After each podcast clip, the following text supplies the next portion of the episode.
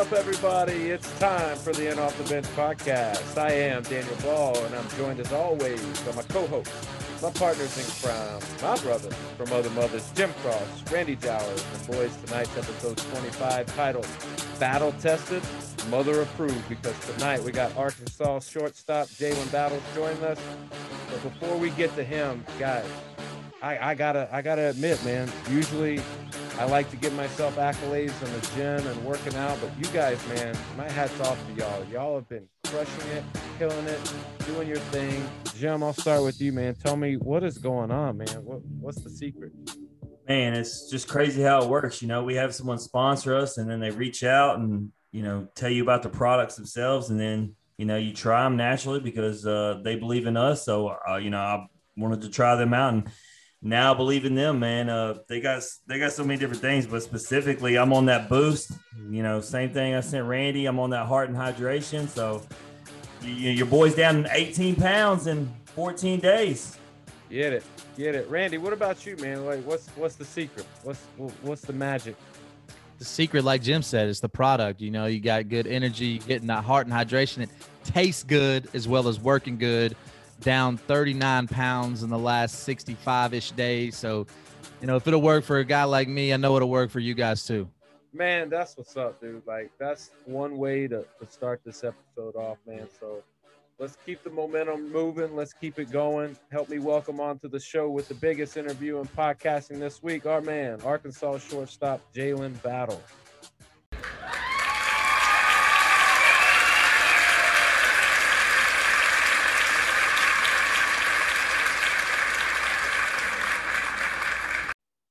Right, Jalen, my man, welcome on to the show. How we doing tonight? Doing good. Thank you for having me.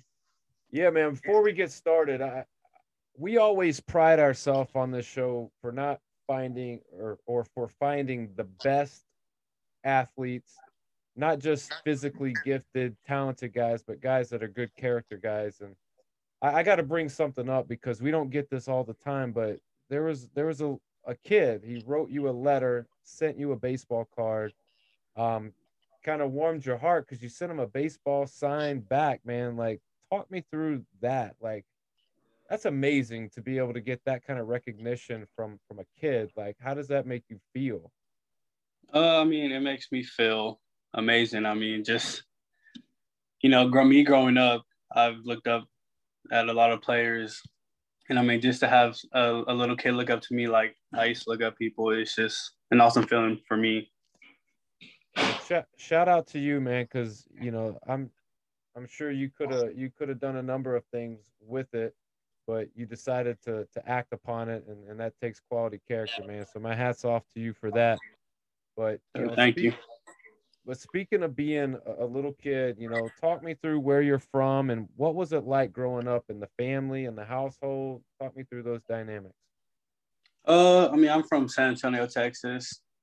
So I mean, just growing up, you know, I wasn't one of those kids who, you know, I wouldn't say I was poor, but we weren't rich either. So, I mean, anything I wanted, I'd get. So I was kind of spoiled but I mean, I, I have I lived a great childhood, and I mean, just sisters. Yes, I have. I have six other siblings. Man, a full house. So where do you fit in as far as age? Oldest, youngest, somewhere in the middle? Uh, I'm in the middle. I'm the third oldest. So so growing up, what was what was the parent dynamic? Was it mom? Was it dad? Was it both? Was it grandparents? Because we we get the gamut of guys coming on talking about their their history and their family life growing up? Uh, I mean, it was pretty much both my parents, but um, you know, stuff happens and parents get divorced. So, I mean, it's so it's so good about their relationship that they never, you know, it was like it was my choice what I want to do, and I mean, it was they like never fought over me, and which I'm very blessed for because I was very fortunate for you know my parents still still have a working relationship today, even when I was younger too. So I mean, it, it was just special to me. Yeah, I, I can imagine being you know one of six and having something like that go down where like you know it, it could easily divide the family, could easily put people um, in, in complicated situations at a, at a young age, but you guys seem to battle through it. it. It puts you in a good position. You said that yourself that it never took away from what you were able to do. Um, so with that, like, was mom a big influence in sports? Was dad a big influence, or was it something in the house that all the kids did and you just kind of followed suit? Um, I'd probably say it was more of my dad's influence that for me, because I mean, with his background, he played sports, he played basketball, got drafted by the Atlanta Hawks, and I mean, we growing up, he was always hard on me, and I mean, I just at the time I was like, what is he doing, you know? But you know, now thinking about it, it's like he's just he, he got me prepared prepared today, and I'm very grateful for that. I mean, one thing he'd always say is never quit. Whatever you do, just don't quit. And I mean, I've kept that all this all this way, and I mean, I'm grateful for him. But it, it seems like the the whole the whole family, all, all your brothers and sisters, kind of prospered from that from that mentality because you know from what I read, man, you got some athletes in that family, man. So I could assume like the competition between you know brothers is is, is hot and heated. So um, with that, you know, were you a better athlete because your siblings were pushing you, or was it were you always the best athlete in the house? Uh, I mean, I'd say growing up, I was the better athlete, but I mean, you, you should see Jeter. You should see the the one under me. I mean, he's he's a stud. I mean, he's way more athletic than I was at his age. And I mean, just growing up, we'd always compete. I mean, no matter what it was, he he'd always want to beat me because I was the older brother. You know, he he he didn't care. You know, now that I was older, he just wanted to beat me, and then brag about it. Well, it seems like when you have the name Jeter, you get you get a, a little bit of, of, pressure coming with that name, right? Yeah, yeah, sir. I mean, I mean, he he doesn't have pressure. He's the most level-headed person in our family, really. All right, so let's let's take it outside the household. When when did you start playing baseball competitively, or were you an athlete of multiple sports as a kid? Um, I'd probably say growing up, I started playing basketball and football first. That was when I was like five, six. And then baseball didn't come around until I was nine years old. And I mean, at, go at ahead. The, at the point where baseball comes into play, do you forget about the other sports or do you try to master all three? No, I, I'd always want to be good at all three. So just, I don't know. I just thought it was always cool playing multiple sports and being good at all of them. Yeah, I, I can imagine, you know, and this this is my in my brain what I picture, just what I've seen from you this past season, and now trying to picture you as a kid growing up. Like I picture like the fat you're the fastest guy you're the most athletic guy you're the best guy you're the first pick on any team any sport that you play like, was that the case, or were you behind the curve and you had to grind and work really hard, or did things come kind of easy? How did how did that play out? Um, I mean, yeah, I'd probably say I was the first pick, and I mean, whatever sport I was playing, just because. I mean, growing up, I was cocky too, so I, I, let people know that I was good. But yeah, I mean, it, it was just, I guess it was just, it just came natural, really. So, at what age do you start playing competitive baseball? You know, basketball, football? Was it? You mentioned the age of nine is when you started baseball, but did you start off on a low level and work your way in, or you just was like, man, I'm the best. Like, just put me in the in with the best guys, and I'm I'm gonna make it work. Yeah, I mean, when I was nine, I was already playing with the 11 and 12 year olds, so it was just I, have I've always wanted to compete my whole life, and I didn't. I, I never played t-ball or coach pitch. Actually, I did play coach pitch. I never played t-ball, but it was just even in coach pitch, like it, it was just it was just easy, I guess. So I just wanted to be at the next level. And that's for every age I went to. I just want to play with the older guys. And there must be something in the water down there in San Antonio, bro. Like, it, you know, it, it looks like you were prepared for high school well before you even entered.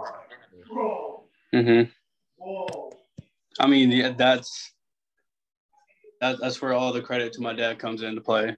Because I mean, we, I mean, I was nine years old. I was working out every day, trying to get better at baseball. I mean, any sport I played, just working on it every day, and he he's got me prepared for every level that I've come across.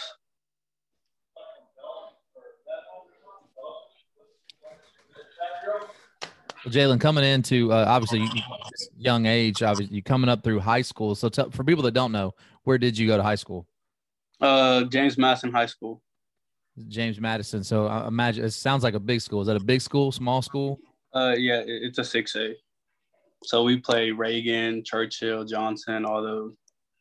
Yeah, no doubt. So by the time you get up there, obviously you've been playing competitive travel ball. I'm sure you know, coming up. So when you're coming in as a freshman, I mean, you had like immediately starting shortstop, pitcher. What are you doing? No, I, actually, I was the starting center fielder freshman year on varsity. Oh, I've seen that arm, man. I know you can throw. Yes, sir. you're coming up. You played all these sports. Are you still playing basketball and you playing football as well your freshman year? Uh, yes, sir. I was. I wasn't playing football, just basketball and baseball my freshman year. All right, so let's talk a little bit about that basketball, man. You hooping? Yes, sir, for sure. You I mean, you still got the bag now? Oh, I don't know. I haven't, I, I haven't shot a basketball in a while, so I don't know. I imagine Jalen. Coach Coach Van Horn probably ain't having that, huh? no, he's not. Jalen, when when when they play, we ask the players this because they always revert back to their their days when they could hoop or supposedly, mm-hmm. and they all talk about oh that one game or that one time and or they say, "Man, I haven't picked up a basketball." So let's be honest, man. You you ain't got it no more, right? It's all about it's, it's no, all about, no, yes. No, I'm not gonna lie to you. I don't have it. It's all about I that. I actually believe he does. He I, I, he's super athletic. He's six two. I actually believe in him. Uh, no doubt, no doubt. So, kind of com- coming through, you're starting center field. So, just kind of walk us through a little bit, you know, through your high school career and you know your success and how was it a sharp uh, was it was it hard for you to adapt to high school, or was it just more the same old same old? You're playing on the same field. No, I mean high school. It was it was hard because I played three sports, so I never had like an off season where I can practice baseball. So like right after basketball, I jumped right into baseball, and it was just I don't know. It honestly like when I was like on the dirt, it felt like I was traveling with the basketball. So like it was just I don't know. It was weird. So yeah, what was so best year? I mean, it can be any sport. What was your best year for you in high school? My senior year, for sure. Senior year. So you kind of talked about some teams that you played against. Who was the best team or the best player that you played against at James Madison? It had to be Josh Young. He he went to MacArthur, and I mean, that was when I pitched, and I could never get him out no matter what I threw him, I, I couldn't get him out. So he didn't he, like he hit home runs and then stare him down or none, did he? No, nah, no. Nah. He didn't want to get ear hold that next time up, huh? yeah, exactly. Uh, so yeah, so you still obviously you're playing all three sports. That probably doesn't leave a lot of time for travel ball when you're in high school, right? Uh, I mean, I mean, yeah, I still had time for a uh, travel ball but I mean, it, would always be cut short because of football. So, yeah, no doubt, no doubt. So, football. Let's talk about that for just a second. What's your what's your position of choice? Receiver. What you running in the forty when you're in high school, senior year? Hmm. I don't. I don't know. We didn't. You didn't do no forties. You just knew you could get there. You had wheels. Yeah. just throw it up. I'll, I'll go catch it. No doubt. What do you think's more important, having the wheels or having the hands? If you had to pick one, hands. No doubt. No doubt. So when colleges start approaching you, what was that? Junior, senior year, sophomore year? When does that happen? Um, I mean, I, uh, my sophomore year, I had colleges approaching me for pitching, but then when I really got good looks, it was my senior year, or I guess my summer going into senior year. Now, were there any thoughts of going and playing football post high school? No. I mean, I just played, yeah, all baseball. I just played football and basketball just because I had so much fun playing those sports. And I mean, there's nothing like going out and playing football on Friday night. Yeah, no doubt. No doubt. So, first college that approaches you, who was that? And what was that feeling like for you? Mm, it was Texas, UT. I mean, it was. I, I was I was shocked. I don't know. I was in awe, but I mean, honestly, I don't even remember it. I don't even know we were talking about. But yeah, I mean, it, it was a good feeling. Yeah, that's a story program. Obviously, obviously, and you being a Texas kid, I'm sure that was like a dream come true, right? Mm-hmm. Yeah, no doubt. So let's talk about obviously you end up playing junior college. So talk about what that was like and how you kind of landed where you did. Um, man, JUCO was fun. It was, it was, it was tough, but it was fun. I mean, it's really a grind. People don't understand that, and um, especially playing for McLennan with Mitch Thompson. I mean, they have the number one strength of schedule that I mean in JUCO ball there is. So it's it's really like you're playing D1 baseball. So I mean, it's, it was fun. It was a grind. I mean, I I would love if I could, I would go back and play again. No doubt. So we talked a little bit about that learning curve going to high school. Was there? You talk about how stiff the competition is. Was there a, a real steep learning curve going from high school to McLennan? Um, I wouldn't. No, I wouldn't say. It's just. I mean, the higher you get, the better competition is. So you just gotta adjust, really. Right, no doubt. So you talked about obviously Josh Young in high school. Was there anybody that stands out when you're playing JUCO? You're playing a lot of the best junior colleges. So who was somebody that st- or even a team that stood out to you that you played against? San Jac. I mean, San Jac's always loaded. You Luke Little. Have you heard of him? I heard the name. Yeah, yeah. He's he he has a special arm. I mean, he pitched to me, and I swear I didn't even see the ball. so it was crazy. No doubt. So for those that haven't followed you like we have, obviously, how long did you spend in McLennan? Um, one year. I was gonna go for 2020, but COVID happened, so so I guess two years. Right, right. So talking through that season, obviously, I think it's 2019. You got 57 games, 320, six home runs, 42 RBIs, six stolen bases. You know, regional finalists in JUCO.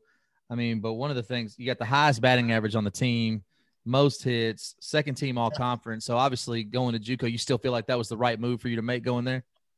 Yes, sir, for sure. I mean, I I, I developed so well there that I mean it got me looks to D1 schools, and I mean I'm very grateful for that because I mean if I didn't go to JUCO, I don't know where I'd be right now. I mean I could be at some small D1 or anything like that, but I'm glad I picked JUCO.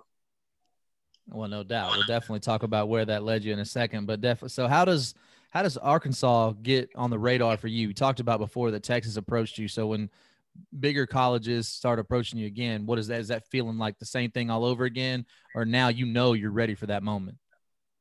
Um, yes, I mean, I, I'd say I was ready for the moment. I mean, it's just, it was just special. I mean, like you really, like you're just playing, and you know, this D1 uh, recruiter comes up to you and just asks you what's your name or your parents. I mean, it's just special. Like he, this is the opportunity I've been waiting all my life, and you know, it's happening. Absolutely. Well, look, man, are there any other schools that on the radar that you thought about, or did you know once Arkansas approached you, this is where I want to go?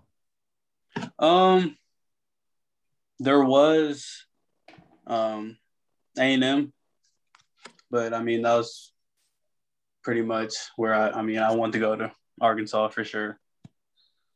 No doubt, no I, doubt. I, I, I knew once I came on my visit and saw everything, it was like, oh yeah, I want, yeah, I want to come here.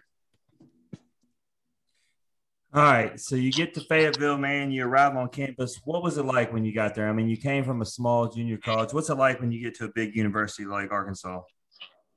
Um, I mean, of course, like you have you're you're nervous just because like you're new to everything, but I mean, coming in, it, it, they honestly like all the guys greeted me well. I mean, they really treated me like family, and that's why I kind of lean towards here, because I mean, the coaches, the players, even the fans, they I mean, they're just so good.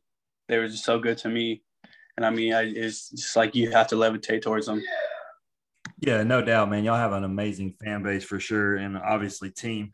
So you know, you don't seem like somebody who would get very nervous. Um, but when you first step into the field and Baum-Walker, you know, are you nervous when you step out there? Or are you just ready to play ball?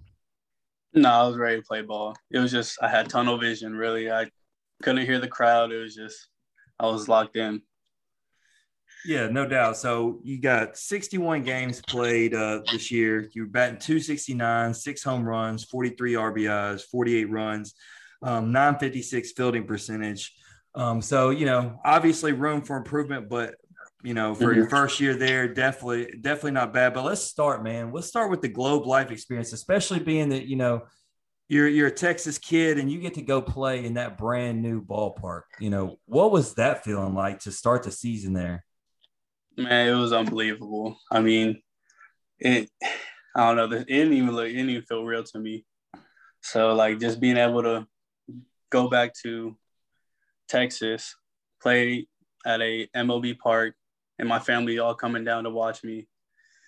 It was just. It was. A, it was a great experience. Well, you wasted no no time, my friend. You went three for five, three RBIs versus Texas Tech that first game. I mean, what a way to start your career at Arkansas, and like you said, back home in front of in front of your family and friends. I mean, how did that feel? It felt amazing. I mean, even just just to play any Texas school, it's like, you know, I want to beat them just because you know I'm from Texas. They didn't, you know, come look at me, but it's okay. I'm I'm I'm perfect here. So I mean, it was it was a great experience and that y'all did. Y'all beat all three of them, took care of business. You know, SEC went down there and took care of business altogether. Uh, I, I, wish I would have been able to be there. I actually was supposed to go. I got snowed in, unfortunately, here in, in Mississippi. Oh, yeah. All right, I got to see you tee off, but it's all good. Um, so let's talk about, man, uh, you know, the first game that stuck out to me outside of that, man, you hit two bombs against Central Arkansas. You were really feeling it that day. Talk about that experience. Um, I mean, whenever you have games like that, it's really just a blur. But I mean, it was just, I don't know. I guess I woke up feeling dangerous, I want to say. but I mean, yeah, I honestly can't explain it. You know what's funny? That that game, I had two home runs, right? Mm-hmm. But that was also the game Robert hit for the cycle. Oh man, stole your thunder. So, like, so exactly, my two home runs didn't mean nothing. Oh, that's messed up. No, that's well, all good. But uh the next big game I seen, and this one sticks out to me because uh, the closest the closest team to me in the SEC is Ole Miss. I'm about 50 minutes from Oxford. I go to games at Swayze. I know that it can be a, a pretty legit atmosphere, and by the time y'all went to Swayze, that was when fans were fully allowed in and everything. And you had a big game where you went three for four against them. Uh, what was it like being on the road against the SEC uh, West opponent um, with a you know electric atmosphere, and you're on the opposing team? How you know? And like I said, you did well. Uh, I mean, it was it was great. I mean, especially just to go to Swayze, where I mean they have a great fan base too, and it always gets loud. But I mean, you know, we just we we feed off that type of energy too. So I mean, it was just it was a fun experience. It was a great series, but I mean, we came up on, on top and we were we had a lot of fun. Yeah, no doubt. Your team had fun all year. As a matter of fact, you know, uh, I'll be honest with you, Jalen. Uh, I'm I'm not gonna let these guys throw me under the bus to you later. I was I was being an Arkansas uh, hater all year. I kept saying that y'all would stumble at some point and no, you didn't. You you won every single SEC series that that came came to you. And so I was wrong. I have to admit it right here on the show. I kept thinking, you know, they're beatable. And you know, in the SEC, you weren't. You, you know, you won every series. Smacked every one of our teams around. So I mean, as, as a team, y'all were doing your thing. You know, I got I got to ask you. You know, when you look at your 269 batting average, and you know, I look at these games and I see a lot of games where you had some huge games, and then I see some games where you know you struggled. Um, would you say that you know the biggest problem seemed to be consistency? I mean, simply. Yeah, yeah, of course. I mean, really, just when it when it comes down to it, it's just my mindset. I just have to have a clear head and you know know what I'm doing, like know my approach and all that. So I mean, whenever I struggled, it was just I don't know. I didn't have a clear head. Yeah, I mean, I mean it's your first, it's your and it's your first year there, and, and that's not making excuses. But I mean, mm-hmm. you know, I mean, you see guys progressively get better as they, you know, get that experience there. So I expect nothing but for that average yeah. to go up. And um, you know, I want to see some more power, six home runs, Dan. I'm gonna see, I'm gonna need to see more than that. I'm gonna need to see like 15. I got you. All right, but you know, speaking of home runs, and uh, you know the SEC tournament was, uh, you know, man, you did your thing again, proved me wrong. But specifically, the SEC title game, we got a clip here, and uh, I'm gonna have Daniel play it and let the audience listen to it.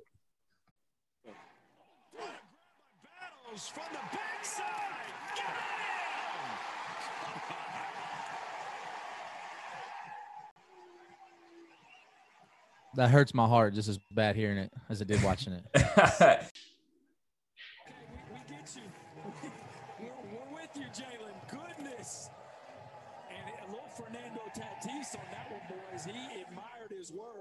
We hadn't seen a bomb to left in a couple days. Jalen battles. We've seen it with the glove, an RBI backside knock, and now a big fly to straightaway left field.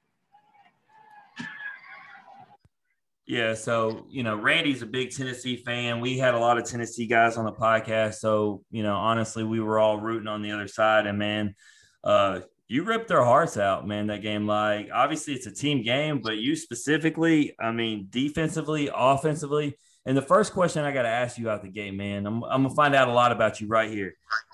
What was the better feeling, the three for four with the home run, or that defensive play in the bottom of the fourth?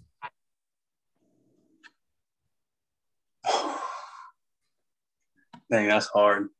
Um, mm, Honestly, I'd probably say the, the three for four with the bomb. Really, man. I actually thought you were going to say, I told the guys before the podcast, I thought you would say the defensive play. That I watched it like five more times preparing for this episode. Man, dude, that was so nasty. Like, I, I still don't even know how you made it. yeah, you hurt you hurt Randy's heart, man. Like, bro, I ain't gonna lie though, nothing but respect. Tip of the cap to you, G, because that was the that was cold. Appreciate it.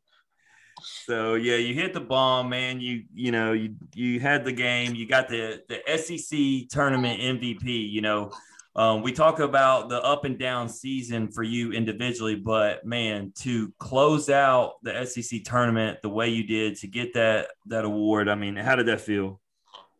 Oh, I mean, it felt amazing. Just just you know, just for me to go in there and you know help help my team win, and I mean, but we couldn't have done it too. I mean, with I mean, just me. I mean, the whole team contributed. So I mean, it was a fun experience for me and you know for the team, and we won our first SEC tournament championship. So. Yeah. Yeah, no doubt. I, I imagine it's amazing feeling. Like I said, y'all y'all dominated all year, and so we get we get to the postseason, man, and I got to ask you. You know, we we talk about the coming from from JUCO to you know Division One, SEC. Talk about Baum-Walker. What is it like in that atmosphere at regionals? I mean, how crazy is that crowd? Man, it's it's something special. I mean, I've never experienced anything like that in my life. So I mean, just it's like you get goosebumps. If if you go to a game and you hear that crowd scream you, you will get goosebumps. I mean it's just it's special. And i mean hats off to the fans.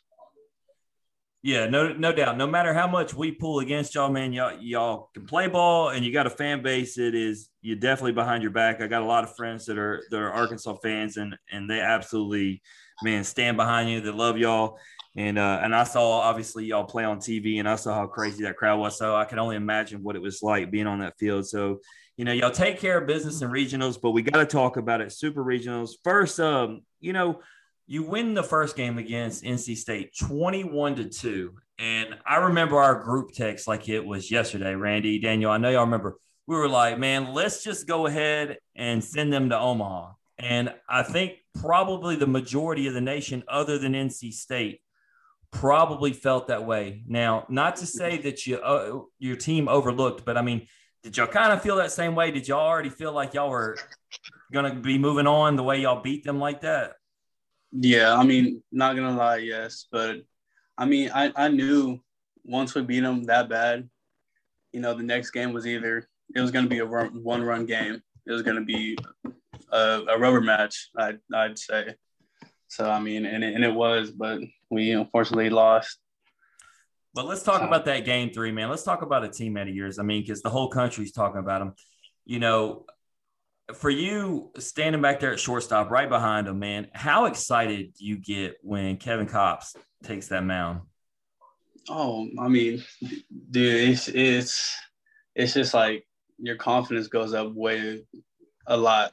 I, I saw I saw you sit down one time when he took the mound. You just you just lay down on the ground. no, I mean it's um he is it's like he's contagious, you know. He has a lot of success, which gives us success. Where it's just it's like Kevin's coming in, so yeah, we'll, we'll be fine. Have you ever seen anything? You know, obviously this episode's supposed to be about you, but we want to make it a little bit about your team. And, and you know, since he's that guy, like, have you mm-hmm. ever seen anything like what he's done? Uh, a reliever who pitches so many games, pitches so many innings, and then in that specific instance, he he had just pitched, and then he comes out there and, and pitches the whole game. Like, have you, you know, in your time in baseball, have you ever seen anything like that? I have not. No, I mean, those.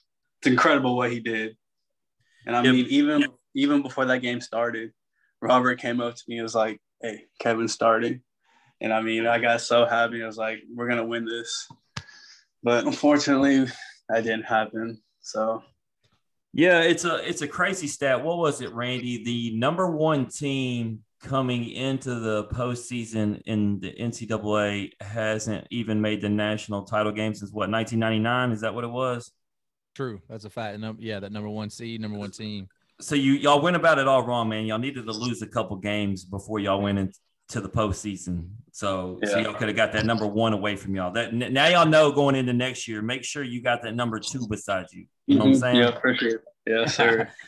but no, man. Uh, I know it's uh, it hurts. It's painful. You didn't make it to Omaha, but I don't feel like the season's lost at all, man. Like I said, to dominate SEC play like that, um, yeah, it, it, hurts, but I felt like y'all got something to build on. Y'all are bringing a lot of talent back. Y'all still have a top notch coach. You talked about the fan base, the stadium. So I think it just, uh, you know, it leaves y'all with something to to really be excited for next year, and then y'all are just that much more hungry. Um, I would say going into next year. Mm-hmm. Yeah, of course. I mean, that's one of the reasons why I wanted to come back, is because I mean, that last out, last out was me. I had the last out in the third game. Yeah, I know. I wasn't even gonna bring it up, man. You threw yourself under there. I, uh, it's okay. I'll bring it up. Man, I was so mad. It was just it. It left a bad taste in my mouth. And I mean, I mean, I, I told my dad after that game like I wanted to come back. So so I, I want to ask you a question, man. Um, you know, most most teams definitely wouldn't pull for a team that knocked them out, but when NC State went to Omaha and then they ended up having to uh, remove themselves from the tournament because of COVID, man, did you feel, man, especially after you saw them, you know, battle back against y'all and win that series and, and go to Omaha where they stayed on fire. So you know they slayed Goliath, and then and then they go do their thing, and then to have it ripped away from them like that. I mean, did, did you guys feel for them? Oh yeah, of course. I mean, they beat us, so we're we're pulling for them to win it all. I mean, it was just it's it's a tough situation for them, and of course, like we we all felt bad for them. But you know, I don't know. It is what it is, I guess they should have made a call to you guys and be like, all right, look, NC State can't play. You know, they knocked off Arkansas. Yeah, y'all go ahead and we need y'all here tomorrow to play against Vanderbilt. Hey, we would have been there in a heartbeat. But you know, the baseball didn't end for you there. Uh, you know, I've been seeing pictures of you all summer uh, playing ball. You know, tell us what summer league you're in and uh, and how that's been to help you get ready for this next upcoming season. Uh, I was playing in the uh, TCL, the Texas Collegiate League, and um, we we were called the Flying Chanclas. You know, it was like uh, the Missions affiliate or whatever, something like that. I don't know, but I mean, yeah, it, it was a fun experience. I mean, I saw a lot of good pitching. I got some, um, I got tons of ABs, and I mean, I'm just I'm just ready to get started here in Arkansas. between between now and day one of the spring at Arkansas, what is the one thing that Jalen has to work on and be better at? consistency with the bat and you know my speed i'm trying to get faster That's why he don't remember his 40 time right there. Uh, he didn't want to tell us.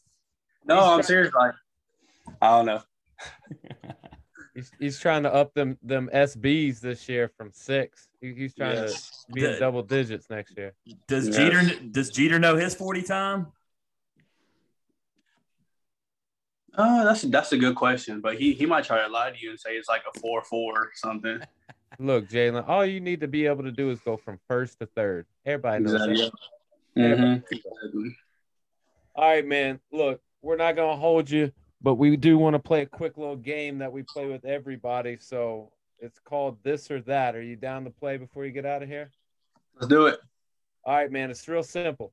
I give you two options, and all you got to do is pick one option or the other. You cannot say both, and you can't say neither. So you got to be definitive. You got to choose one, whichever the first one that pops in your head. Just say say that. all right All right, here we go. I'm coming out of the gates hard. Who is scarier, Kevin Kopps or your mom? my mom Who's scared? Yeah, I had a No feeling. hesitation. She, man, I tell you what though, she is a grinder. She is like she she's a hustler, man. Don't, don't let her fool you because our sponsor, one of our sponsors, Truby, man, she's out there pushing that stuff hard. So Mhm. uh, shout out to her and anybody out there trying to get their stuff together.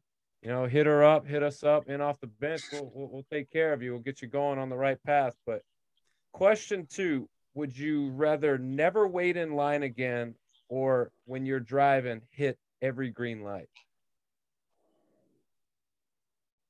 never wait in line again Is there a line that you're like, man, I can't stand that line? I would love never to wait in that line again. chick-fil-a Chick-fil-A. what an answer. Hey, that that seems to always be the longest line, but I will say here in Tampa, they're probably like they're the machines in this drive-through line. It's not too bad. All right, would you rather live without a toilet or without a cell phone? cell phone Mm. Are you? A i don't I, I don't need my cell phone no, you're not a texter, not a caller, not a social media guy. You just kind of. Mm, I mean, no, I wouldn't say. But my dad says I do need to, you know, post more on social media, which I don't, I don't understand. But Look, man. that's him. there's only one person right now responsible for that brand, and that's you, Jalen. So you got to promote that brand. You got to promote the Yep. Jalen brand, man. Get yourself out Mhm. there, get yourself seen, and get yourself paid, man. That's Sir. That's that's legal now. Yeah.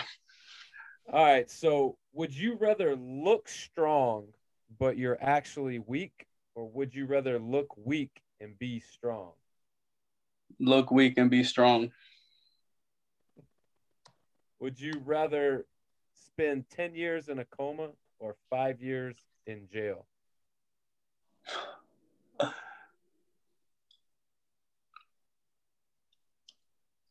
Ten years in a coma.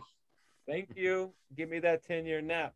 There's some there's some guys on here. I'm not gonna say any names, but there's some fellow SEC rivals that claim that they're hardcore and they spent they'll spend five years in jail, but I don't believe anything they say. Oh man, that's funny. All That's right, funny. so the the next set of questions is a setup for the very last question. So here, here's the first of the series. Would you rather be the first pick in the in the draft and lose all of your friends, or would you rather be a tenth round pick but be able to keep your friends? So first round pick, you got to get rid of all your friends, or a tenth round pick and you get to keep your friends. Tenth round, get to keep my friends. All right, I, am gonna let you. I, I never let people do this, but I'm gonna let you know. First round pick, anywhere from two and a half mil to eight and a half mil. Mm-hmm. Tenth round, one hundred and forty-two thousand dollars. You still you still going tenth round with your friends? Mm-hmm. Oh, okay. All right. Would you rather take twenty five thousand dollars for yourself, or give a hundred thousand to a friend? Give a hundred thousand to a friend. See, see, my, my friend group is very small, so the ones I do have, they're special, they're loyal. All right. So the last question is the staple question. I have a feeling I know what you're going to pick. Would you rather have money or would you rather have friends? friends. Hmm. For sure. Randy, you want you want to talk to this this young man? Jalen, how many friends we talking? Like like three, four? How how big's the group?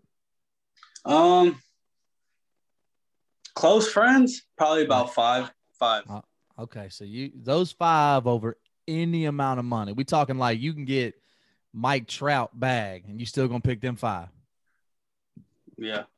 All right, I respect it. I don't agree with it. I wouldn't do it. I'm throwing these dudes out, but for I I like I think you're telling us the truth. Money can't buy you happiness. Oh, that's not true. That's only what that's only that, that is true. I don't think so. I'm I'm gonna tell you, I ain't rich, but I'm a lot happier now than I was when I was poor. Yeah, okay, okay. All right, Jalen. Anything you want to plug or promote, man? Um, no, I don't. No. Hey, this is your chance. Remember what Dad said. You got to put yourself out there. No, nothing comes to mind right now. I got you. Well, hey, man, we want to thank you for coming on, man. We we enjoyed the story. We hope you know. We, we wish nothing but the best. We hope you come back on and, and, and you're talking about a national championship, SEC championship. Uh, you know, player of the year, draft status, all that good stuff, man. But if there's anything along the way that we can help you with, please reach out to us and let us know, okay? Yes, sir. Thank you. I appreciate y'all having me. You got it, man. Y'all follow the team at Razorback BSB on Instagram and follow Jalen on Instagram at Jalen Battles 4. We're going to take a break. We're going to plug our sponsors when we come back. We got some headlines for you. tattoos have become more of a normal part of society and you know one of the things that's a common mistake that people do is they just go anywhere you know closest place maybe whatever's convenient. And a lot of times they get a piece of art that stays on them forever that maybe they don't like so much. So let me help you and eliminate that problem. Go see jeff lee watts Easy Flea Tattoos. You can find him on Facebook or Instagram, and you can find him at 1731 Dancy Boulevard in Horn Lake. Number is 662 280 0763. All right, boys. So, you know, I've struggled with pain. You know, I've struggled with weight loss. You know, I've struggled with anxiety, and you know, I've struggled with sleep. What if I told you there was a place that could help you with all of these things? True Life Dispensary pain relief without narcotics, sleep, weight loss, anxiety relief. You can find this at 117 West Commerce Street in Hernando. Hours Monday through Friday, 9 to 7, Saturday, 10 to 5. So check them out and get your life turned around. Are you looking for that five star grooming? Oasis Grooming Barber and Beauty Spa is the place to go in North Mississippi. Chris and his staff will get you that fade, trim, or even that hair art you've been looking for. Located at 2662 Highway 51 South in Hernando, or be on the lookout for the new location going up in Silo Square. So join the OG lifestyle today and tell them the end Off the Bench sent you. So Daniel, Randy, we always talk about you know trying to better our lives. Daniel, especially you on the the physical side, talk about the things we need to do to live a longer, healthier life. And, you know, with life changers, they teach and balance blood chemistry, they balance pH, they help you be disease free, they train you how to make money. And so, if you're interested in something like this, 2610 Panola Street in Hernando, Mississippi, reach out to them, let them help you change your life, and you can help change other people's lives. Welcome back to the In Off the Bench podcast. We got some headlines for you. Leading off tonight, Jim, we're going to start with some NFL. We're actually going to talk fantasy football. I know that you're in one of, I mean, hell, last year it was like four leagues that you ended up making bank in. So, how many leagues are you in? And and talk me through the process of rankings and, and where your head is with who you're trying to draft. Well, I'm actually going to scale back, even with winning uh, numerous leagues. I'm only going to play three, and uh, they're all PPR. So I think with a PPR mindset. So, um, you know, I think about the league we're in specifically. You know, we I like the way it's set up because we have three wide receiver slots, and so with that, I don't put it past picking a wide receiver with an early pick because you do have so many there. Um, with my other two leagues, I'm, I've got more of a running back mindset because it's your your normal two wide receiver slots. But uh, you know, it just depends on what pick you got in our league. You know, I got number three, which is interesting, man. And and Randy knows how I feel about this because if Taysom Hill's the starter, Alvin Kamara is not the guy I want in fantasy football, even though he's my favorite Saint. Uh, but we'll we'll see what happens. But you know, just depends on which league. But um, there are a lot of guys out there. Davante Adams did so well for me last year. You know, he's somebody I would consider taking early. Obviously, CMC is always that guy. Um, you know, question would be: Do you feel like Saquon Barkley is going to stay healthy? Does Derrick Henry do his thing? You know, lot, lots of questions. I know one thing, Randy. I would never pick Zeke Elliott. Ooh, ooh, man, I don't know. Might need, might need to. This could be the year. I know one thing: the year I don't pick Zeke's going to be the year that he has like twenty five hundred yards rushing. You would actually pick a cowboy, bro. Other Never than my- other than never- Witten. I know you picked. Witten back in the day, but that's about it. Yeah, and that was even tough for me. It was a tough pill to swallow. Man, I tell you what, y'all y'all think I'm just gonna sit here and let y'all badmouth them like that? Come on now. These dudes, these dudes primed and ready for a run. Are Just you like saying this that time Zeke every year? will Zeke be your first pick in the draft? No, because I'm drafting in the eight slot, so probably not. Oh, I think he'll be available. No, my my my initial plan is to go receiver, and then depending, I- don't know. I'm I'm I guess I can discuss it with you because, you know, I kind of want um to do Tyreek Hill and follow that up with Pat Mahomes. But I don't know if that's such a good strategy. Jim and I talked about it. It, it seems like it could be an okay strategy, but I don't know if I can take a quarterback that early. Yeah, I mean, I think if you you could obviously make the case that if you're going to draft a quarterback that early, Mahomes is probably the the best option, but I would not. But he was taken in the first round last year by somebody in our league, so he may not even be there by the time he gets to Daniel because I can't remember who it was, but we have the exact same league returning, so he may he may not be there. I think Daniel needs to go with the guy who didn't get hurt on him last year and who did do his job. He needs to just go back to Stefon Diggs.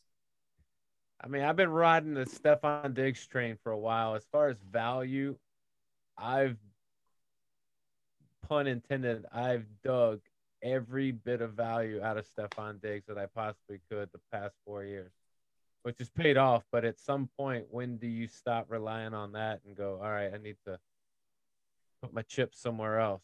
Or do I just say ride it until it until it crashes? You ride it till the wheels fall off, baby. I mean, if if Do you know how he acquired Stefon Diggs? He he acquired him from me in the in the first week of the season last year because I felt sick even drafting him after what he did to the Saints. and so Daniel goes, "That's actually my guy. I have him every year. Let's talk." And it didn't take but about five minutes, and I think we had a trade.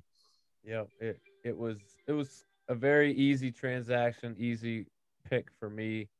Um, but I don't know. I don't know. It's it, comes down to I I'm in two leagues and I'm eighth pick in one league and ninth pick in the other. So like I feel like both of my teams could look very similar, which is not a a, a recipe.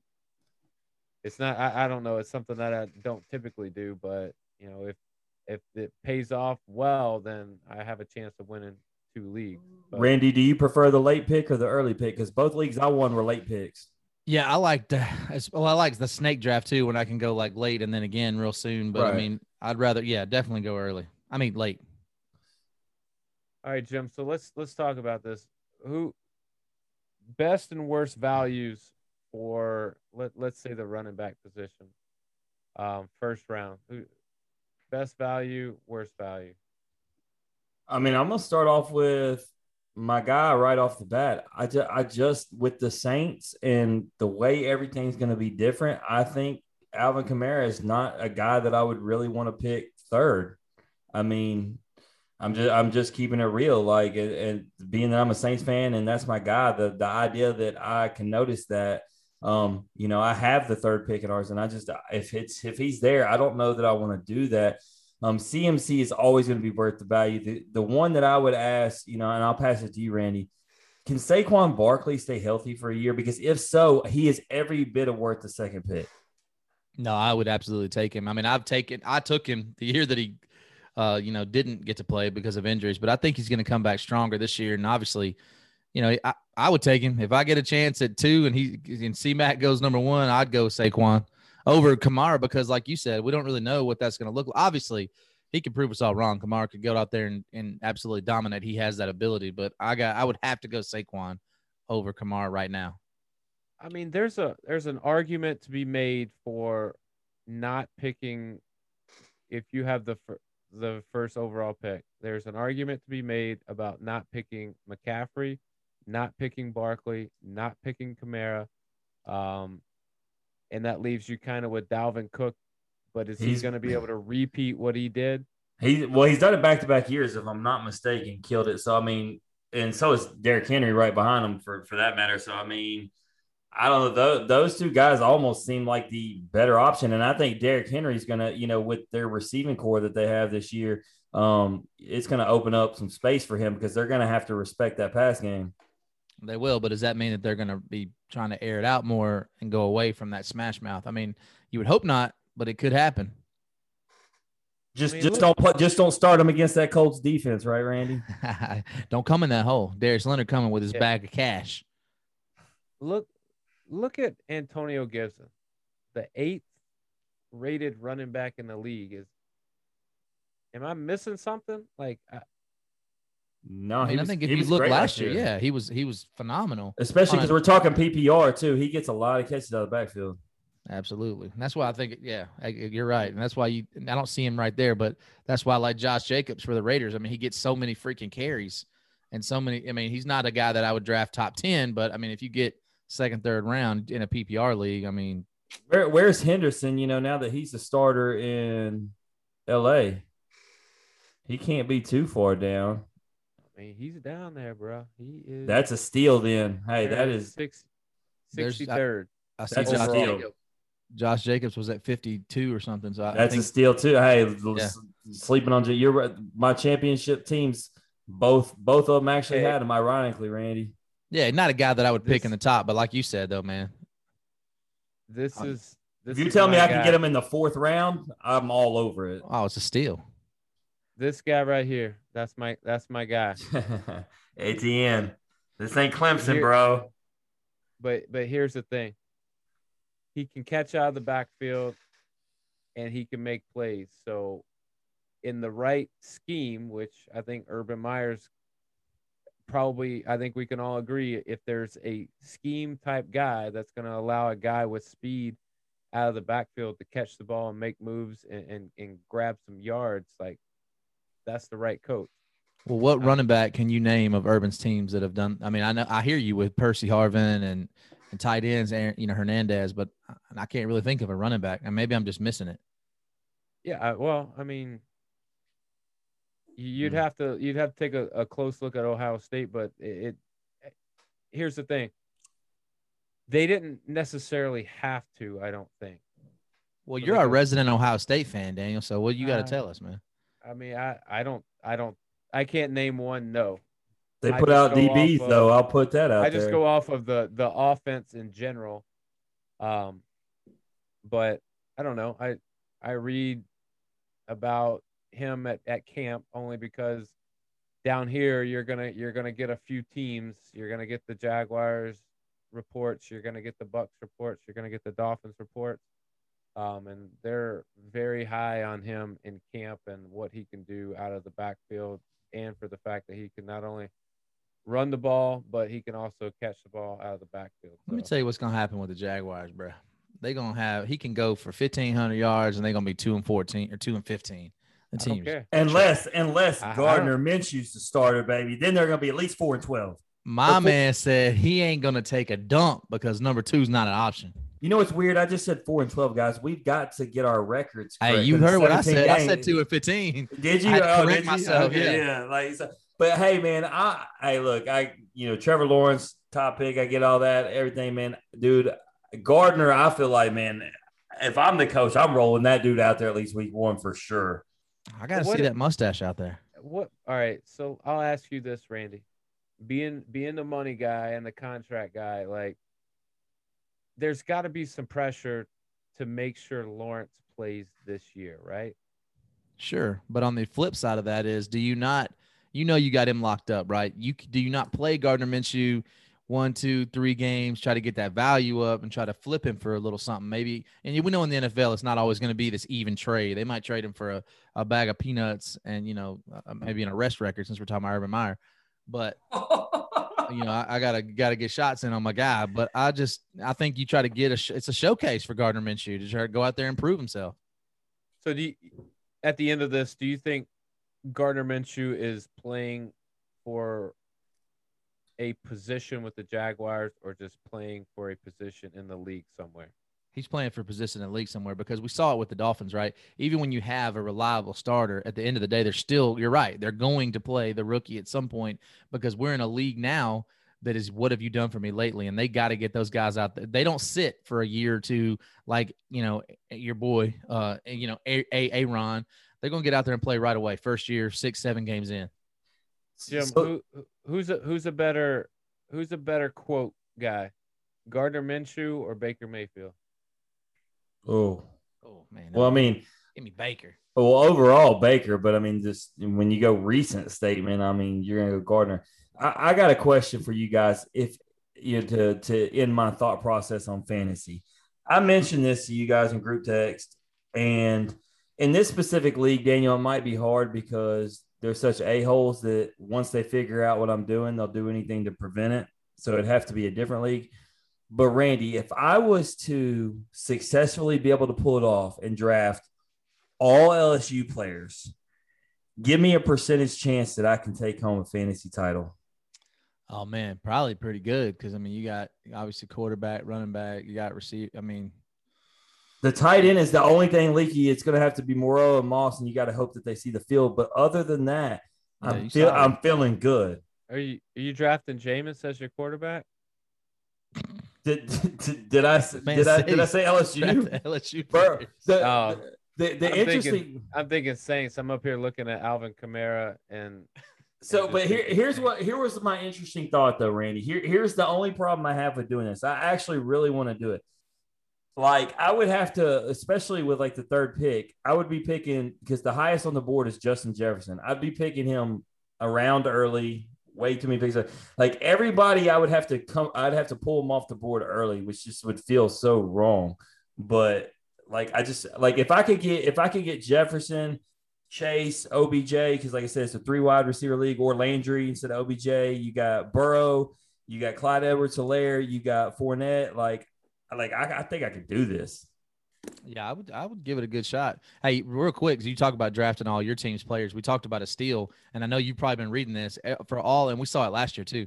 For all intents and purposes, our boy Callaway down for the Saints is really being the breakout star. I think this is the year you're going to see that guy possibly be not wide receiver two, maybe even wide receiver one, depending on you know, obviously what you know your boy Michael Thomas is doing. You know, I'll say this about Callaway. First of all, you know how much uh, potential I think he has, how much I love him. I hate that he changed his number. I actually liked him wearing that 12 because, you know, Marques Colston has such a dear spot in my heart, and I wanted Callaway to be the next guy like that. Obviously, he's a different player; he's more explosive, but Yeah. like I, I, I liked him wearing that number. No, I agree with you. I don't I don't know why is everybody's changing their numbers. I don't understand. Yeah, I I'm still lost. I don't know, uh, and that's probably why I don't do well in fantasies because I don't really have a plan going in. I do a couple mock drafts. I have an idea, but my mock This man draft sent me a mock draft the other day, Randy. That was I don't know who he was drafting with, but I said if you get that team, then yeah, you got a championship locked up. It, I don't know who he was drafting with. Bro, guess what they what they graded me? C minus. D minus. Oh. this man had a championship team if I ever seen one. That's that's you must crazy. have had you must have had Cowboys in there. Like No. you automatically go down a grade when you do. No, I had I did have a cowboy. I, I had Tony Pollard, but it was he was like a bench guy. He wasn't even a starter. Oh, y'all see Tony Pollard put he was finna put them hands on the dude the other day. I know. Show he went- was Memphis. You don't want that Memphis man. Nope. All right, guys, let's let's move away from fantasy because I feel like we could we could talk this for a while, but I don't want to get lost in it. So let's let's transition over to baseball, and you know we'll on the story front, not a whole lot of stories, but we'll just talk standings. Um, starting with the American League, the East, the Rays continue that that upward trend, four games ahead of the Red Sox, uh, six and a half ahead of the Yankees. The Yankees are are, are two and a half behind the Red Sox, kind of closing distance. Not really. It's hard to tell. Um, but the Red Sox are really floundering. I mean, they're two of eight of their last ten. Um, everybody in in the division is eight eight and two of the last ten, except for the Orioles, and they've just been struggling all year. So, um, this could be the chance for the Rays to make a lot of distance up or uh, separate themselves, and this could be a chance for the Yankees to to try to capitalize on on, on moving forward Dude. ahead of the Red Sox. The Yankees are red hot, bro. Rizzo. The, Yeah. the Rizzo effect. That's what I'd say. I mean, we go back to it all the time. Like you, you got guys like Gerrit Cole that are that are right there for you on the mound, but then you you add, you bolster a, a art a lineup that maybe have may have been underproducing this season, but now it's like they're starting to figure it out. Like this is not not a good time for those guys to start figuring it out. If if you're a fan of any other team in the East or in the American League in general. Um, but we we moved to the the Central. And Well, like- well, before before you move, I'm just gonna say I don't think they'll catch the Rays. I think that that hole is is too deep. But I do think they'll pa- pass Boston, and I do think they will make a wild card. Agreed. Yeah, so this is hi- historically this is the best Rays team at this point in the season that that there ever was. Um, they're above 500 by more games than they've ever been. They're up more games over the second place team at this point than they've ever been. Um, you know, they're they're playing well, so I, I don't know if if they have it to to win it all because it's just really really hard. But they're they're making they're making a case for it. That's for sure. Um, you know, and and with with Tampa just being the the championship city, it would only be fitting for them to win it. You know, this year for sure. Y'all don't, y'all, y'all don't need no more Brady titles, effect. bro. No. So you got the the White Sox. Like it, it's almost like the Central isn't even worth talking about because the White Sox are just.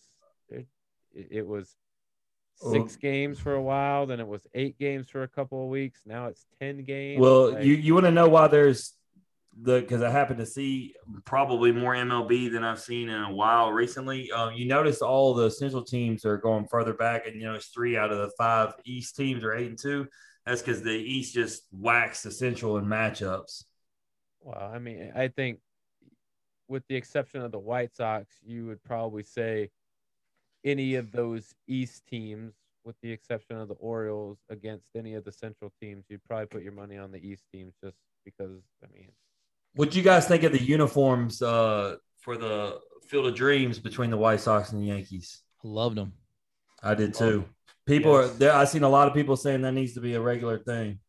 I agree. Yeah, that would be sweet. What do y'all What do y'all think about the field?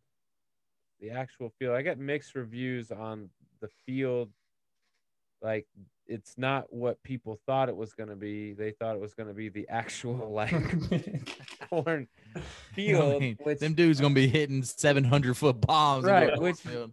which is just silly. But like you, you know, the, I will say the field that they are playing on looks a, a little manufactured, which it is. It's not as rustic and and and not run down, but like original as you might would like it. But the corn stalks are there, the corn rows are there. Like it's it's where you want it to be, and it, it to, to me, I can feel the nostalgia. Well, Randy talks about all the time. MLB needs to do things. They need to keep progressing to get people interested because you know we've seen over the years they've fallen behind the curve, and things like this are ways to get it. Especially because you know some people that you know may have fallen out, or a lot of your old school cats, and that's a way to bring them back around. I agree. And just to touch on it real quick, um, Barstool that we all know, and, and and I know I like them a lot. They're actually in talks with MLB to do a broadcasting deal. So you talk about bringing the old heads back, you have to do that, but you also have to bring this next generation into baseball. And not only is Field of Dreams a way to do it, but also bringing up that new age of of broadcasting. It's going to be totally non traditional, but it's going to get more people interested. So to your point, Jim, that's what we got to do is get everybody back in it. Yeah, this is I mean, this is a good opportunity. I don't I don't know what the like where would the next game be? If you wanted to continue something like this, you could always do a game at, at Field of Dreams, but where else could they play a game, Jim? Is I mean, I'm trying to think, but I, I don't nothing's like jumping I mean, does it have? Uh, I mean, are, are we saying it has to be a pro pro part? No, I mean not necessarily. I think they should do a Sandlot game. I mean, I'm trying to. I mean, I'm sure there's a, a double A or triple A team in Iowa, right? Like, The Iowa Cubs. there you go. That's that's where it's got to be. Shoot, I mean, it, let let Bezos get those guys. We'll, we'll play a, a game on the moon. there you go. Are they going to have to ride up the penis rocket though? Oh yeah, they're gonna ride the penis mobile straight to the moon. Randy, what what'll be harder to buy on pay per view? That game on the moon or a, a UFC event on ESPN Plus? Oh man, golly, they gotta they gotta figure that out. What what sucks about ESPN Plus is that they make you feel like if you have a ESPN Plus subscription, you automatically get the fight, which is not the case. No, you cheap. Oh, sorry.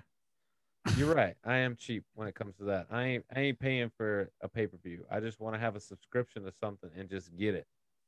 Like I don't want to have the subscription and then then bust up an ad that I have to click on, or it won't let me do anything. I don't know if y'all have experienced that, but like, like I'll pull up the ESPN app. There'll be a fight on Saturday.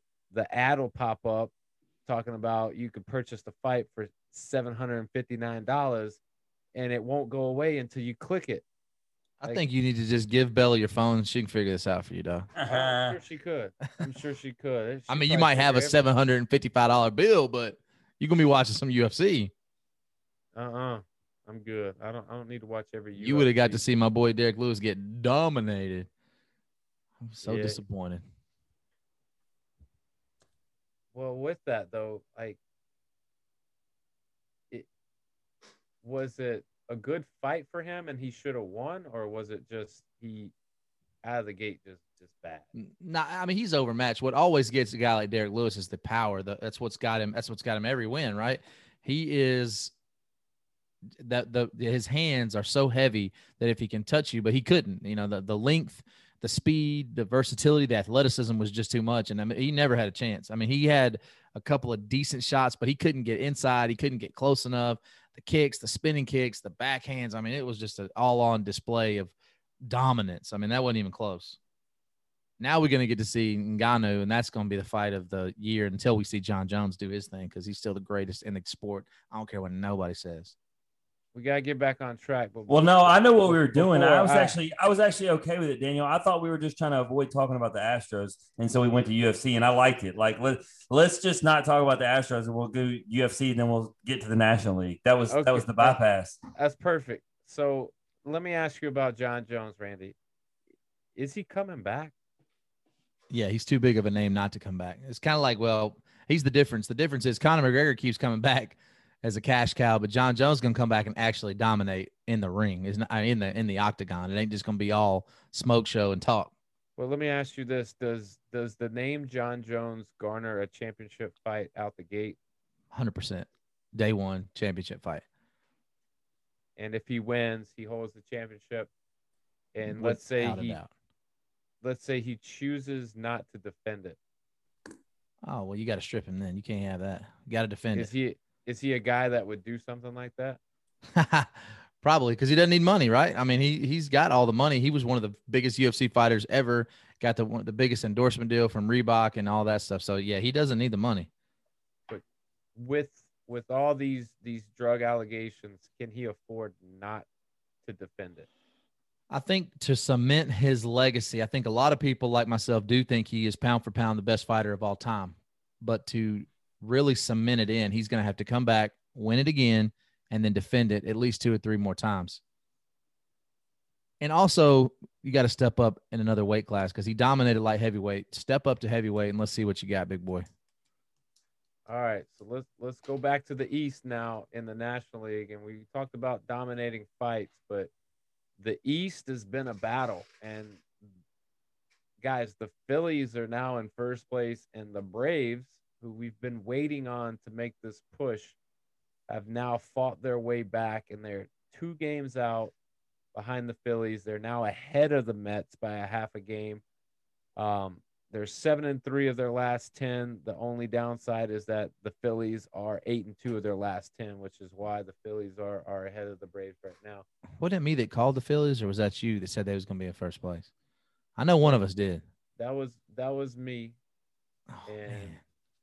I'm sad I um, mentioned it now. No, no, you said you called the Phillies to to gain ground. I, So you well, weren't mean, just all, you weren't just off base, Randy. I mean, they Yeah. gained ground. They just gained Yeah. a lot of ground. Eight in a row will do that for you. I got a question for you, Daniel, right at the end. I'm gonna point this at you in reference to those two teams. All right. I'm gonna bring up my man Austin Riley by doing it, but I'm gonna start with Bryce Harper. So I'm seeing all this talk. Bryce Harper NL MVP, right? Okay. All right, I'm gonna read you his stats. Average 302, home runs 20, RBIs 45, OPS 983. All right. Austin Riley batting 291, so just just short of him, but 23 home runs, 68 RBIs, which is 23 more with an OPS of 887, just right below him as well. They're ranked uh, pretty close when it comes to average and OPS, and then he's winning the home runs and RBIs, and yet somehow Bryce Harper is in an MVP talk, and Austin Riley's hardly regarded as one of the top players on his team most days. Well, what you what you have to ask yourself is, is are the Phillies where they're at because Bryce Harper's playing the way he is, or are the Braves where they're at because Austin is playing the way he is? Man, I can I can actually say that there are a lot of games that that Austin has. Man, uh, Randy will speak to that. I mean, dude, Austin has carried them in some games here lately. He is he is money. I think it's Bryce Harper's just a bigger name because the Phillies as a team have just looked amazing. Their their pitching's gotten it together. Like that that race right there, going through the rest of the season, we thought it was going to be the West. I could argue the East. Obviously, the teams in the West are better. That we, we know that in the in the NL West. But as far as when we're just talking about intrigue and close down to the wire, the East can be just as good as the West. It could be any one of these three teams because we know the capabilities of the Mets with their pitching. Um, we we knew the Braves would come around, and then the the Phillies have a ton of talent. And you know, just last year, like I said, Daniel, you had them as the dark horse. Randy was talking about them last week. I don't, I mean, I wouldn't even know who to lay the bet on. Well, when it comes to MVP, I think this the follow up to the question I just asked you is if you remove Bryce Harper from the equation on the Phillies, are they as good as they are? No. My answer is no. If you remove Austin Riley from the Braves, are they as good as they are? No. My my answer to that is yes. Oof. Oof. Better hope Austin ain't listening. Well, I love Austin. He's a great guy. I'm just I'm I'm being honest. Like when you talk about most valuable player, I think Bryce Harper is valued on the Phillies a lot higher than what Austin Riley is valued. And that may be true. And here, But here, here's why. Because not only does Bryce Harper's contract say that, but the Braves are okay with shopping Austin Riley around to figure out they might re-sign him, but they're gonna they're they're not afraid to send him somewhere else for value. So That's so. I so I learned I learned something through talking to Randy because Randy's always a money guy. I never know anything, but um, you know, talk to talk to people in Austin's camp and and learn something. Um, because I I don't know for whatever reason I just thought he was a free agent. the The team has control through 2022, and they have three years of arbitration eligibility. Free agent 2026. Um, right now he's getting paid 595k this year and is ranked as the second best deal at third base, only uh, behind Rafael Devers. Um, and so, anyway, Atlanta's going to have to pay him. I think he's going to stay a Brave. I think he's going to be a Brave, and they're going to have to pay him the money because you're not going to go. I don't tell me what guy that they're going to go out there and be able to acquire through free agency. And they'd have to give up a ton through trade. So I think Austin is going to remain a Brave, and I think he's going to get a big payday. Or or you find a suitor that has cash and is willing to pay you the bag for Austin Riley and give you money and give you development in return. arms. And the Braves do what the Rays are notoriously good at. Next guy up, paying them exactly what they're paying Austin Riley. Well, you got to think too. To your point, though, DB, they have last just last year they were multiple options at third base. That I mean, they Austin wasn't the everyday third baseman. He's definitely earned that spot and earned a long contract in this league. But to your point, the Braves, I don't know. They you don't hear a lot of talk. Even when I watch Braves broadcast, they don't talk about we got to sign this guy long term. There's still talk of are they going to flip him for some arms? They're going to flip him for some young development. I mean, to, so to your point, obviously the Phillies, you're not doing that with Bryce. But I could also make the argument on the on the flip side with Bryce Harper. Is he the most valuable player on that team? And I don't know. It could be Segura with the shortstop, who's got a higher batting average. His WAR is higher. So I mean, I hear what you're saying because it's the value of the contract. But man, that's a tough one.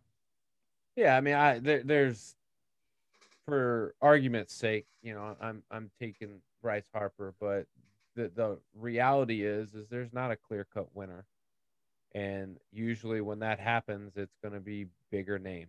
I mean, we've we've seen it in many sports, and Well, um, who would who would be your who would be your MVP? Either you guys for the for the NL right now. Who, I mean, there there's there's plenty of names out there. I don't think it's that's the thing. They're saying Bryce Harper, but I don't I don't think it's Bryce Harper. I think that's the problem is when you when you can't solidify yourself on one guy, like to me that means there's more guys that could win it. Um but I don't know. There's still a half of half a season of baseball left and I mean there's there's no telling. I mean, obviously I guess Bryce Harper's the favorite. He's the name and I would say you know, as far as MLB, they probably are okay with Bryce Harper being the MVP, just you know, for recognition's sake. I think it's if I had to pick one, I'm picking Trea Turner. That's my MVP. That is a solid solid choice. Uh, I'm I'm I'm picking Tyler O'Neill. I'm just I'm being clear. of course you are. He went four for four the other day. Let's talk about it. God, that team is so bad though. What's wrong with I- them? That that's So- how the Braves got hot. They played the Cardinals. I'm I'm still bitter about Tyler O'Neill, Jim. When you were at my house and he came up to the bat to, to win the game, and dude looked at three straight, three straight. Jim was so pumped up. He got he got so excited. He brought Sarah in there to see it, and Sarah was like, "Oh, it's Tyler O'Neill, strike one." I was like, yeah, man. All right, now he's ready. Strike two. I said, oh shit, this don't look good. Jim's like, oh, he's got this. He's my boy. Next pitch, right down the middle, strike three. Didn't swing the bat. Didn't take it off his shoulder. Didn't do jack. So I'm I'm bitter about I Tyler. just, I just got to be in attendance because the last two games that I was in attendance, Tyler O'Neill went yard. So, all right, move move it on. I, I think you know the East is is a great matchup, but the Central, um, Reds five and a half back of the Brewers. Brewers look like they're starting to control things, and the Cardinals are floundering because they're doing exactly what they've done all year. They win a couple, lose a couple, win a couple, lose a couple, and they're four and six of the last ten, which is you know five and five, six and four, four and six of the last ten. Every every week we look at them, they're somewhere in that range. So not good enough, middle of the pack. I, I mean, I, I don't even think they're a playoff team to be honest, um, unless they really do something drastically different. So I, I don't have a whole lot to say about the Central. I think the Brewers are going to win. I think they're going to lock it up. I don't see the Reds catching them but you know it, it could be close between them towards the end. But I, I don't I don't see it. Uh, the West, and I'm gonna say this because we're gonna we're gonna have some picks here in a minute. My pick is for the Giants to extend their lead on these fools. They're gonna make it six games by next week. By the time we're talking next week, Giants gonna be up six games, just doing work. Let me let okay. So let me ask you a question, Randy. I'm gonna point this to you since he because he he's so biased to these Giants right now. Let's say the Giants win the division. Let's see the Giants are number one overall seed. Then they face the Dodgers in the playoffs. Who you picking? The Dodgers. Exactly. Time. So it don't even matter. Just watch. Don't believe me, just watch. Look, I'm gonna tell you right now. Them you you got a little uh you, you know because we're older now. You got a little affinity for those older cats, but uh you know what's gonna come down to in the playoffs is going to be them arms, baby. And them Dodgers got a six staff still. Well, now we got Mookie playing second base, man. What? And man, about? and making web gems on a nightly basis. Right? What the hell? And he's on fire. That could be a dark horse. If he stays playing like he's playing right now, he could enter the MVP talk if you think about it, because he's got the home runs, the doubles. I mean, he's doing his thing right look, now. Look, they said last year, they said he was second best to Mike Trout, right? And Mike Trout's been injured, so he's kind of falling back. And then you see Mookie doing what he's doing. You could make an argument if you wanted to. It doesn't really matter who's one or two, but you could make an argument he's the best player right now. You could. Right now, yeah, absolutely. All right, so let's let's get down the to business here, Jim. What's different next week when we look at this? Well, we skipped over talking about the division, but it's finally going to happen, boys. I'm not just I'm not just going to say it is going to happen. Oakland only two games back. It's time. Houston needs to not be at the top of that division, and it's finally going to happen. All right, hold on, hold on. Let's. Oh, he's going to the schedule. Let's let's take a look at this. We get we got to go in depth. He's going he's going to tear my heart out. They're going to have like Oakland's going to be playing the sickest schedule. Oh no! oh pretty, no! They playing the Guardians. they got the the Guardians and and the Rangers. Yeah, because Chicago won't be until after we do our next episode. Yeah, man. Hey, they got six games against two crappy teams from the Central. There we go. Let's go. And they just finished three games with the Rangers where they just beat them up really good. Here we go. Astros in that second spot. All right. Well, we'll see. We'll see what happens here. Randy, what about you? What, what's different between this week and next week? You know, they got a pretty tough schedule as I'm looking at it, but I just because I, and I don't even want to do this, man, but I'm going to I'm going to say the Dodgers close the gap and they got the Phillies and the Mets in a 6-game stretch. And I think the Mets are kind of faltering. The Phillies are hot, but I'm going to go with the Dodgers taking 2 out of 3 and sweeping the Mets, baby. They're going to win 5 out of 6 coming back. Dang, okay. Well, let's see what the Giants. Just I, I still believe in the Giants. Let's just see what their schedule looks like over the rest of this week. Okay, I, I want to put this out there while you're while you're looking it up. they got the. the I recant my previous statement. The Diamondbacks and the Rockies. Hey Randy, I got where you need to go, man. I know you're all on this Philly thing, but if what you just said you believe it true, if the Dodgers take care of business with the Phillies, Look, man, Braves got Washington and Miami and Baltimore on deck, bro. Oh, This got- is the that- Braves' This is chance. chance. This is their chance. You are correct. Nah, man. Braves, Braves, the Nationals are gonna beat them. Man, I ain't even sending you that Man. Austin Riley signed Austin- ball, bro. Austin, we apologize for our co co-host here. Mm. Nah, I, I, I mean, I, y'all think it, I'm hating on Austin. I like Austin. I think he's a great player. But I mean, Don't sound like it. Sound like he he average. Sound like he getting paid the right amount of money. uh, that's definitely not what I said. I said he's gonna get paid. You want to talk about Cameron James next, his cousin? What you got? Man, we, you want me to, you want me to beat up on all your friends tonight? Is that what you want me to do? Man, no, you better leave Cam alone. All right, that I mean that, for for sports guys, that's about it. I mean, it's pretty light, um, a light week. Uh, we're we're moving out of a a lot of things and getting ready to move into some, but hot and heavy with baseball. You feel how close college football is, though, fellas. Oh, it's so close. Well, even that, but I'm gonna go last call and I'll start it off. And I just, and I'm kind of out of touch right now with the whole job and traveling, and I don't get to listen to sports radio as much. But Randy, talk me through what the city of Memphis is doing with this basketball team right now, because I feel like, I feel like they're doing something illegal, but they're not.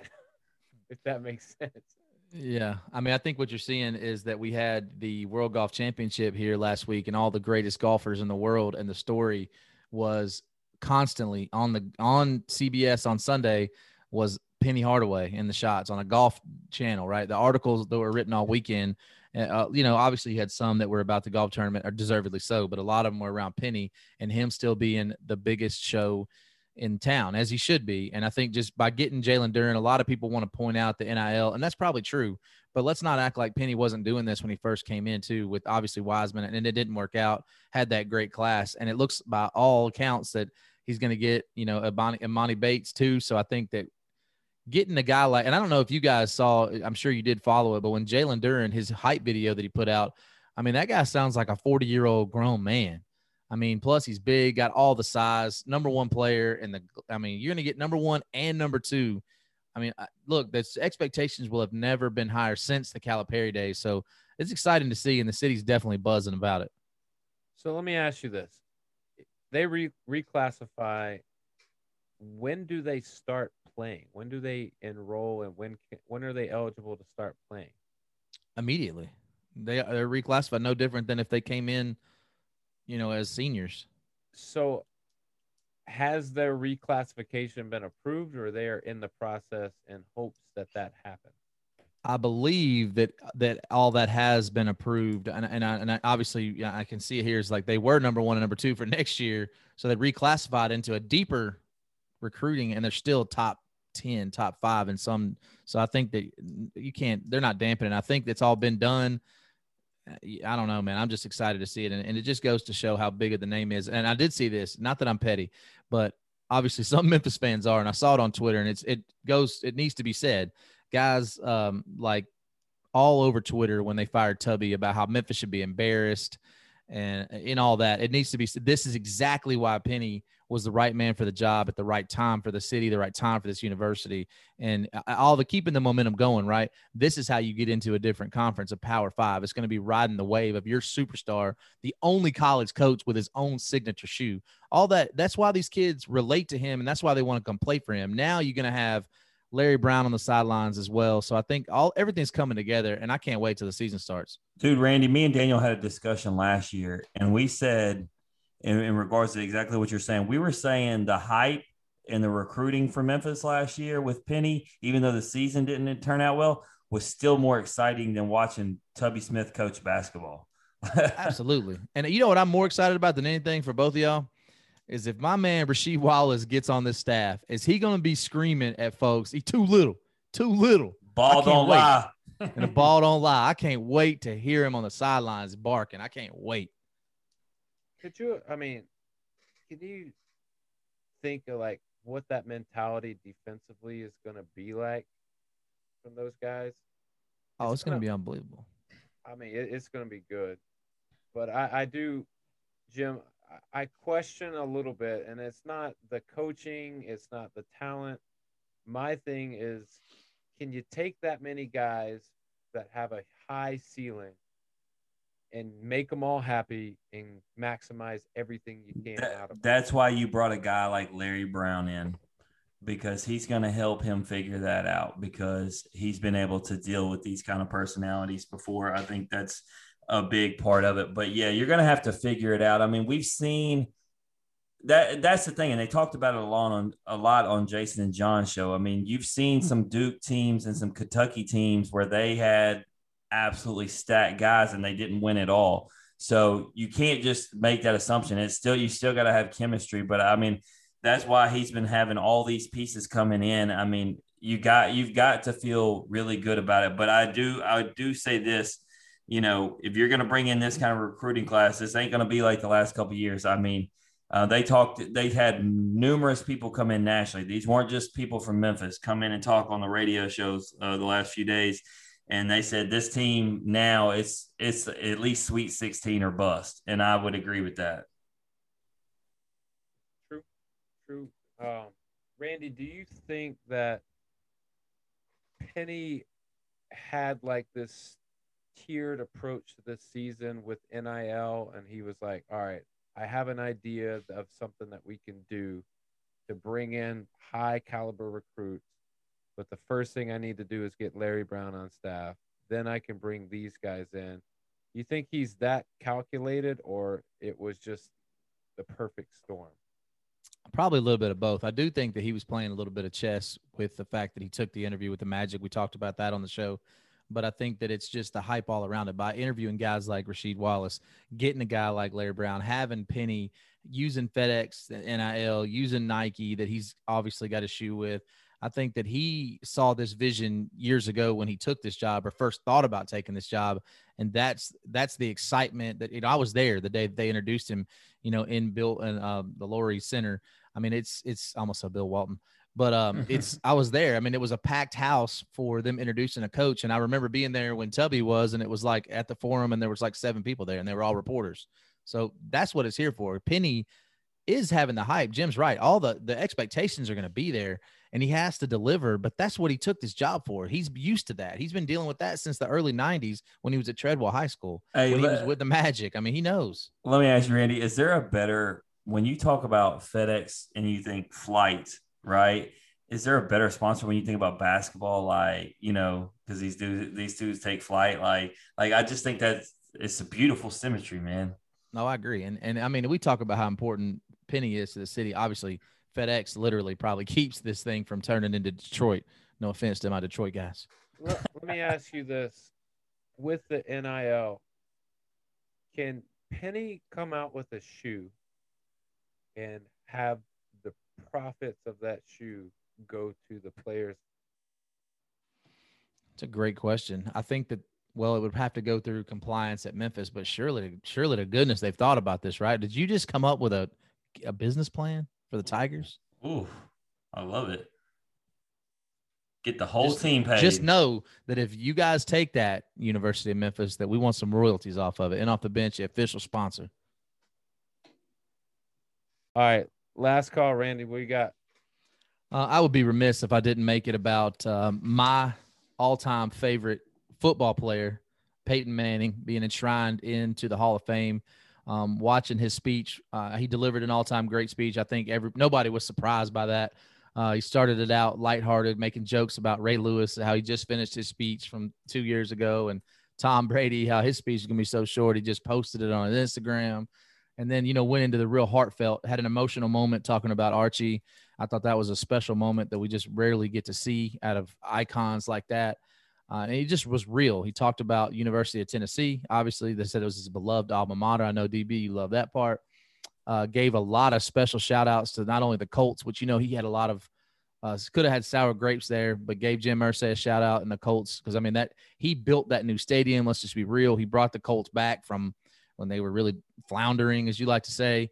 And then he gave a, a special shout out to Pat Bowlen and the Broncos, and just to see the trajectory that he took on, and kind of we saw it all week, uh, recapping from the days in high school playing with his brother, giving a shout out to his brothers. I mean, it was just everything you want out of a class individual like Peyton Manning. And he may not be the best. I personally don't put him as the best quarterback of all time, but he's my favorite and a guy that I think everybody should model that not only their game after, but model their you know human being side after. Yeah, I mean, you you can't, you know, taking his alma mater out of it. I mean, you can't discount anything that the guy did. You got to give him credit. You got to give him respect and props. I mean, arguably one of the the best quarterbacks to ever step foot on a field, and you know, as far as managing a game and generating an offense, like the best, the best. I mean, hard to argue that. Hey, and one more um, quick point. The whole stadium booed Tom Brady. How do you feel about that, Mr. Tampa? That's fine. Haters gonna hate. Because I guarantee he took it well. Thursday night, game one, Tom Brady in this house will be booed. 100 percent. That's fact. All right, Jim. Last call. What do you got? All right, man. We had a discussion, Daniel. I asked you a question over the phone last week. I said there was a conversation on the radio talking about when it came to medal count in the Olympics, what was more important, overall total medal count or goals? And you yourself said it's about the goals. Well, shout out to the United States because it didn't look like they were going to do it, but they did do it. Not only did they get the total medal count by 25, but they beat out China by one in the gold medal. And uh, you know, shout out to the to the NBA players who you know really were pissing me off and didn't seem like they were trying in the beginning. Lost three out of four exhibitions. They said, "Don't worry about it; they'll be fine." Um, they ended up doing their thing. And a side note to that, uh, just an Olympic stat: JaVale McGee, him and his mom are the first mother son to ever both win a gold medal in the Olympics. Shout out. Man. Shout out. That's what's up. Shout out to Luka getting paid. Y'all saw that? No, last I seen of him was uh him sitting on the floor pouting after they lost by one in the semifinals. No, I saw you got paid. yeah, two hundred fifty mil. That'll make you make you feel real good about now. Hey, you need to pay attention to some soccer for one second, Daniel. And I'm not talking about the game on the field. Wait to see how much Messi gets. That'll be the bag. Soccer soccer pays more than anything for guys like that. Hey, big facts. Good for him, but I, I will pay it about one second, and that's about it. That's about all that. When he gets like a four hundred million dollar contract, it'll catch your attention for at least a solid ten seconds. Look, I'm gonna be honest with you. If Messi was at Publix and I was driving my cart by him, I wouldn't have an idea who, who it was. So, oh, man. That, that tells you how much of a fan of, of Mr. Messi I am. He'd know who Taylor Doblais was, though. Oh, of course. He's been on the show. I think we all would know who that is. So, so there's that. All right, guys, let's let's wrap it up. Let's get out of here. Another great episode. I want to thank our guest, Arkansas shortstop Jalen Battles, for joining us. If you like hearing us average Joes talk X's and O's, please like and share the podcast on Facebook, retweet us on Twitter, listen and subscribe on Apple Podcasts, Spotify, and Anchor. As always, your comments, ratings, and feedback is always welcome. We'll see everyone next week for episode 26, where we're bringing on University of Tennessee football player, star running back Jabari Small. This has been the End Off the Bench podcast. As always, remember strong body, sharp minds, grit and grind all the time. We're out.